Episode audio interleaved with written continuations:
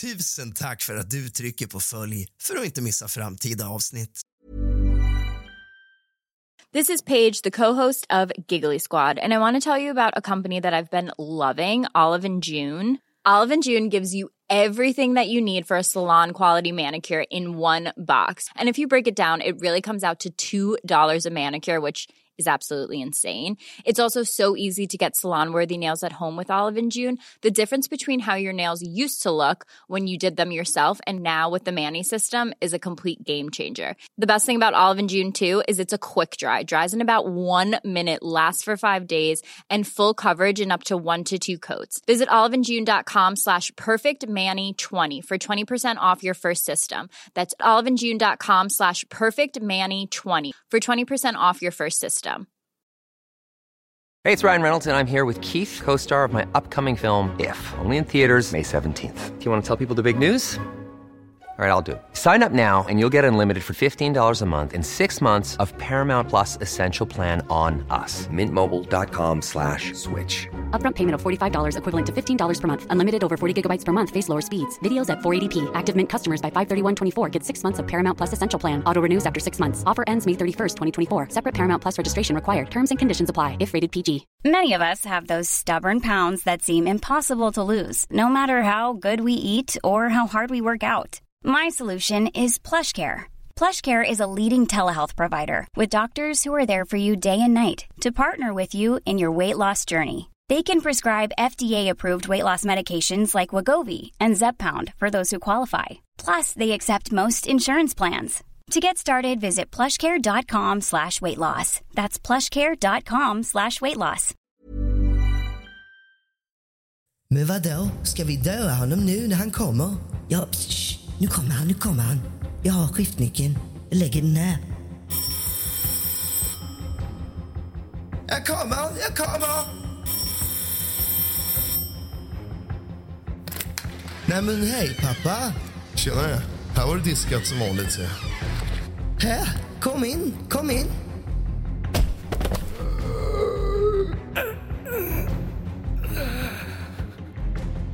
Tänk om han inte är död.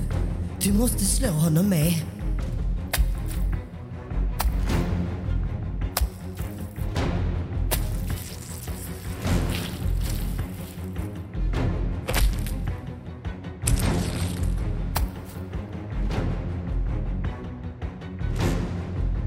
Nu har jag gjort mitt. Nu får du styrka kroppen.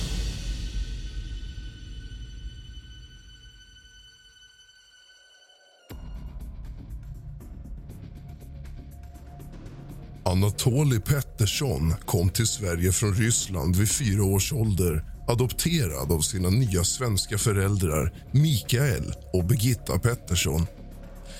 Han hade svårt med talet då hans mamma drack under graviditeten och började skolan året efter sina jämnåriga. I skolan hade han dåligt med vänner och bara en av dem, Josef, skulle han komma att ha kontakt med upp i vuxen ålder. Han hade svårt att knyta an till de andra barnen och under högstadietiden utsattes han för en hel del mobbing och var föremål för en hel del bråk vilka resulterade i många möten hos rektorn. Efter en skolincident i årskurs 8 får han kontakt med en kvinna på socialtjänsten. Anatoli menar att han ända sedan barnsben har haft svårt att skilja på fantasi och verklighet och kan i egen mening försättas djupare och djupare i dessa scenarion om ingen ifrågasätter det. Vid sex års ålder börjar han segla tillsammans med sin far och gå med i Karlskrona jolleklubb. Senare ska han även börja spela piano och utöva kampsport och det konstateras även att han lider av Aspergers syndrom.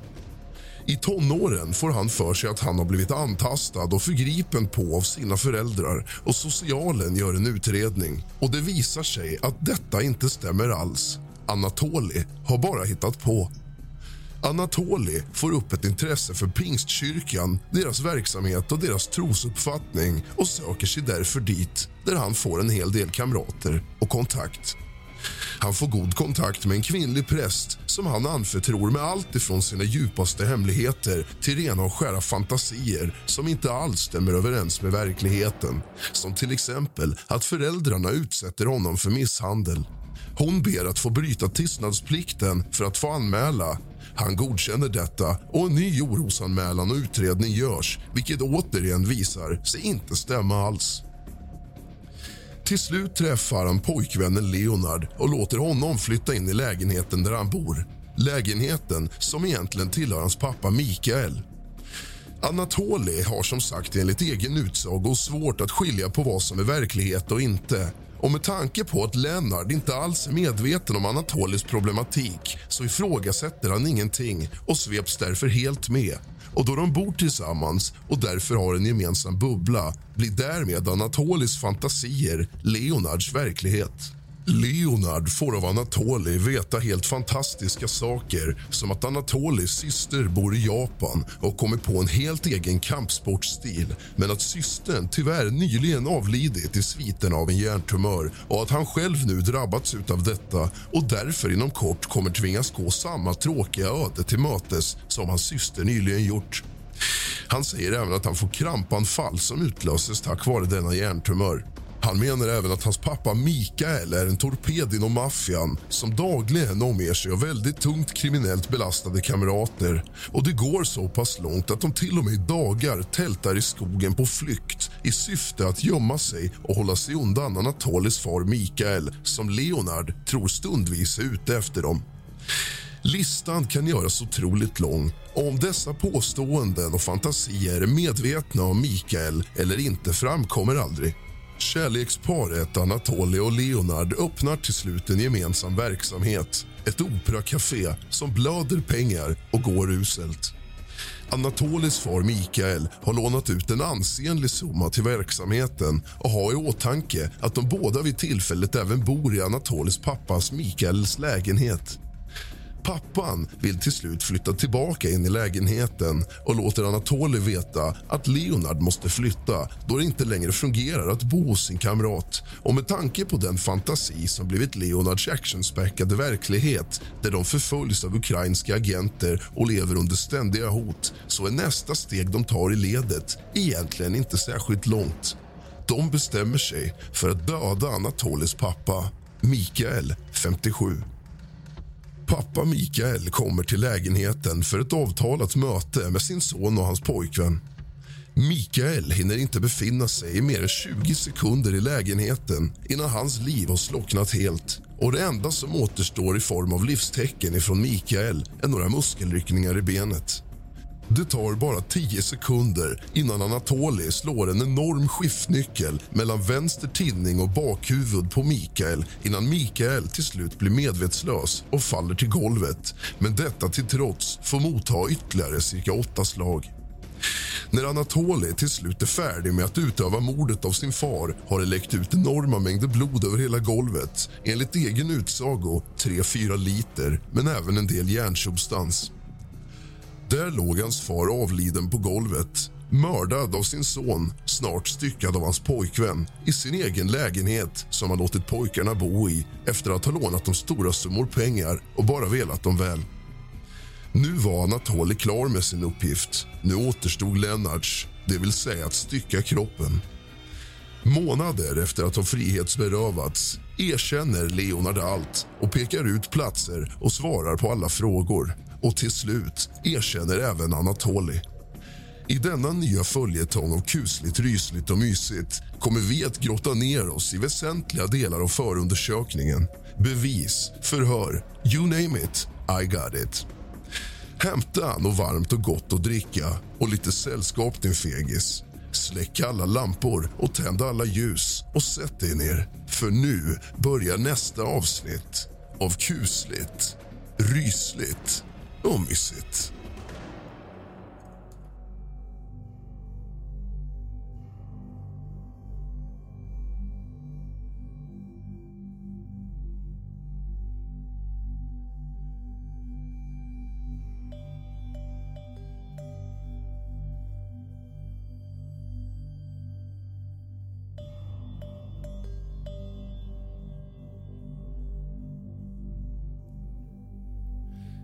Bernt vet att han ringde till Birgitta efter att han kommit hem. Han ville att de skulle åka in till stan till kaféet. Han tror dock att tidpunkten då han ringde Birgitta kan ha varit senare på eftermiddagen. Det kan ha varit vid femtiden. Bernts samtal till Mikael är 16.29. Bernt ringde Birgitta och omtalade att han kunde cykla in till stan men eftersom det regnade hade det varit bättre att ta bilen. När de kom in till kaféet vid 17-tiden så kunde de konstatera att kaféet var stängt. Bernt och Birgitta kör då till Landsvägsgatan igen. Både han och Birgitta går då upp i lägenheten. De var från lägenheten som Anatoly ringde till akuten. De hade lite bekymmer med Mikaels födelsenummer, men de redde ut det ändå. Akuten hade ingen intagen med det namnet. Innan Bernt och Birgitta lämnade lägenheten tog Bernt Leos telefonnummer. Anatoli hade inget telefonnummer vid tillfället och Bernt ville kunna få tag i dem därför att han fick Leos telefonnummer. Leo befann sig i vardagsrummet vid tidpunkten för överlämnandet av telefonnumret. På frågan om Bernt uppfattade att lägenheten var annorlunda mot vad den brukade vara svarade Bernt att det var en jäkla oreda i lägenheten. Mikael hade alltså städat fint. Bernt har inte varit i lägenheten sedan Anatoli och Leo flyttade in. Han vet inte hur pojkarna brukade ha det. Bernt tillfrågas om han kände till om Anatoli hade någon gummibåt. Bernt uppgav att Anatoli inte haft någon gummibåt. Bernt vet inte om Leo haft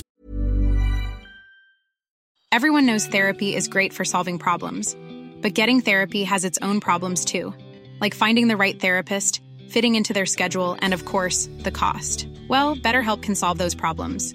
It's totally online and built around your schedule. It's surprisingly affordable too. Connect with a credentialed therapist by phone, video, or online chat, all from the comfort of your home. Visit betterhelp.com to learn more and save 10% on your first month. That's BetterHelp H E L P.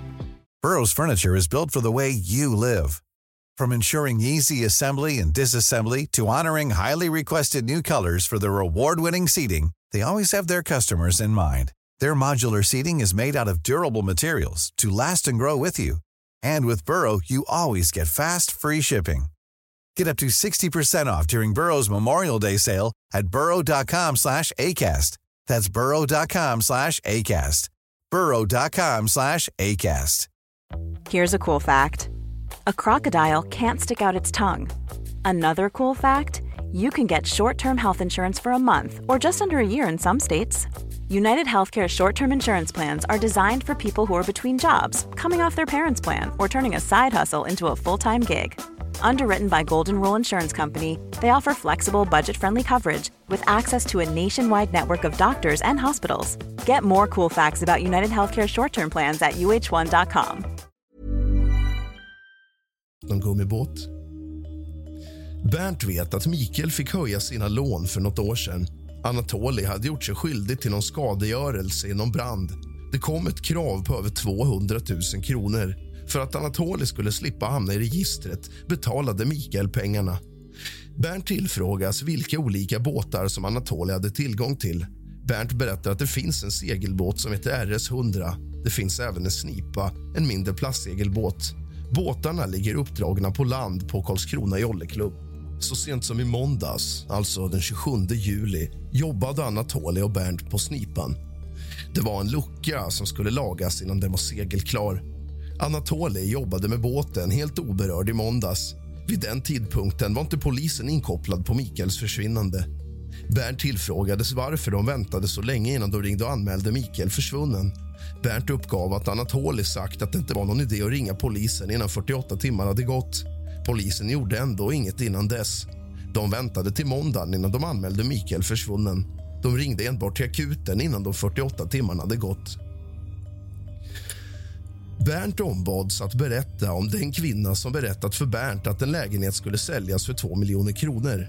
Bernt uppgav då att de satt utanför kaféet på onsdagen och väntade på att de skulle öppna och det kom en kvinna fram till dem som tidigare varit involverad på något vis i kaféet. Hon hade nyckel till dörren så de kunde gå in i kaféet. Hon berättar att Anatoly erbjudit henne att köpa Mikaels lägenhet för 2 miljoner kronor. Hon berättade en massa grejer om Anton. Han hade berättat om ryska maffian för henne och en massa annat som Bernt inte minns. Lotta hade från början ansvaret för ekonomin. Anatoli skulle ha hand om sånglektionerna och musikdelen i kaféet. Lotta nämnde också en person som hette Björn. Den personen skulle från början ha stoppat in en del pengar i kaféet. Enligt Lotta skulle denna person varit både opålitlig och kriminell. Bernt vet inte vem det är. Denna Björn hade tidigare varit samboende med Leo. Lotta berättade att skulden till Björn hade Mikael reglerat. Bernt hade kommenterat att Mikael inte hade de pengarna. Det skulle röra sig om flera hundratusen kronor. Även det möblemang som finns inne på kaféet skulle Mikael ha betalat enligt Lotta. Bernt har hört talat om Leo, men aldrig träffat honom. Enligt Anatoli skulle denna Björn varit väldigt elak mot Leo. Han skulle slagit honom och varit allmänt dum. Det var en av anledningarna till att Mikael lät honom bo i lägenheten under tiden saker skulle ordna upp sig. Bernt vet inte när Lotta fick erbjudandet om att köpa lägenheten. På fråga om Lotta nämnde något om skadorna på Anton uppgav Bernt att hon berättade det. Han hade också skador på överarmen. På fråga om Bernt sett några skador på Anton uppgav han att han sett en skada på överarmen på Anatoli, likt ett streck. Lotta hade även berättat för Bernt att Lotta hade varit nere på jolleklubben och letat efter Mikael. Då hade hon sett ett par nycklar som suttit i en dörr. Hon hade tagit nycklarna från dörren. Hon visade kort på nycklarna för Bernt. Bernt kände inte igen nycklarna. Genomläst och godkänt. Ytterligare ett förhör med Bernt Pettersson den 12 augusti 2020 klockan kvart över tolv. Bernt informeras om att polisen har några kompletterande frågor.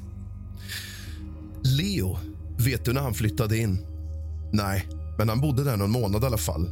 Birgitta vet mer, för Mikael flyttade ut och hem till henne när Leo flyttade in. Jag visste inte om det först. Leo blev utkörd på något vis och stod utan bostad. Anton och Mikael hade pratat och han hade ingenstans att bo så han fick bo där i några veckor. Anton och Mikael bodde de tillsammans. Ja, ända till Leo flyttade in. Mikael sa något om att flytta tillbaka. Han sa att det kan inte hålla på så här länge och att han har sagt det till Birgitta också. Tror att det skulle hända i augusti, men han sa inga exakta datum. Bara det att det inte skulle bli långvarigt. Vad visste Mikael om katten? Han visste om det, att det var Leo som tog hand om den. Men jag tror inte han tyckte om det. Lägenheten. Du sa att du tyckte det var stökigt när du kom dit på lördagen. När du kom dit senare tillsammans med Birgitta, var det lika stökigt då? Ja, Leo hade ställt bordet på balkongen. Tyckte det såg lika stökigt ut. Vet inte hur det var i sovrummet, för där var jag inte. Hade de städat när du kom dit andra gången? Ja, jag vet inte. Det stod dunkar med rengöringsmedel på golvet. Jag sa till dem att det ska jag väl inte ha här. Men han sa att ja, men det står här så länge. Det var ingen skillnad på stökighet i köket från första till andra gången. Det såg likadant ut. Dunkar? Ja, rengöringsmedel till golvet. Fem, fem till tio liters dunkar. Hur många då? Två stycken. Såg Birgitta dem också? Ja, jag tror hon frågade om dunkarna. De fanns där både vid 14 och vid 17. Ingen doft från rengöringen. Nej, jag har ingen luktsinne. Kan inte säga om det luktade katt eller rengöringsmedel. Vart var ni du och Birgitta när ni var i lägenheten? I köket. Birgitta gick in i vardagsrummet, pratade med Leo där. Leo kom från Mikaels rum och gick in i vardagsrummet innanför valvet. Jag sa till Leo att du får ge mig ditt nummer för Anton svarar inte när jag ringer. När du och Birgitta var där, vad pratade ni om? Att vi skulle ringa akuten och psyket. Men psyket kunde man inte ringa till. Han körde ut till psyket på måndagen. Birgitta körde honom först till Mikaels arbetsplats och sen till psyket. Berätta om hur diskussionen gick kring att ringa polisen. Vi sa att vi måste ringa polisen, men Anton sa att man kan inte göra det förrän efter 48 timmar, men inte varför. Han sa bara att man gör så. Och någonstans så tänkte jag att ja, Mikael har ju också ett privatliv. Om han stuckit iväg någonstans så vill man ju inte skynda sig och kontakta polisen. Men nu i efterhand ser jag att man kunde ha ringt tidigare. Förhör uppläst och godkänt. Förhör med Sara Höglind, mamma till misstänkt Leonard. Sara uttryckte att det hon hade skrivit i sms var det hon visste. Hon har under gårdagen läst i Aftonbladet att grannar hade sett tunga väskor. Det Sara visste om tunga väskor rörde sig om i maj månad. Grannar hade sett tunga väskor. Leo och Björn Noger hade bott ihop och gjort slut i våras och Leo började vara ihop med Anatoli. Leo bodde då tillsammans med Louise och hennes pappa Klas. Hade berättat för Sara att han hade reagerat på att Leo hade tunga väskor. Väskorna hade varit packade med mat, vilket Louise hade reagerat på. Sara tänkte att det hade varit mat från lägenheten och att de hade bett Klas att köra det till kaféet. Det här kanske bara var ett sammanträffande med väskorna, men Sara ville nämna det. Leos mamma och pappa hade inte haft en nära relation till Leo sen Leo stack 2017 och flyttade ihop med Björn Noger då kontakten blev mindre. Den 7 maj 2020 frågade Leo och Sara om tält och berättade att de skulle fly. Leo hade berättat att de var hotade, men inte hur eller av vem. Det var dåligt väder då, mindes Sara. Leo hade sagt att de skulle vara borta i två veckor, men de kom snabbt tillbaka. Leo och Anatoli hade stuckit den 11 maj och kommit åter den 13 maj. Efter det hade Leo sovit i kaféet. Han hade sagt det till Sara. Sara har träffat Anatolis farfar när de hjälpt Leo med praktiska saker. De hade hämtat en liten optimistjolle från farfars förråd och kört den till kaféet och uppmanat Leo att inte träffa Anatoli och sagt till honom att kaféet var en dålig idé. När de lämnade jollen i kaféet hade Anatoli varit med. Sara hade uppfattat Anatoli som nedsättande mot Leo, som en härskarteknik och hon uppfattade att Anatoli ville vara mer än andra.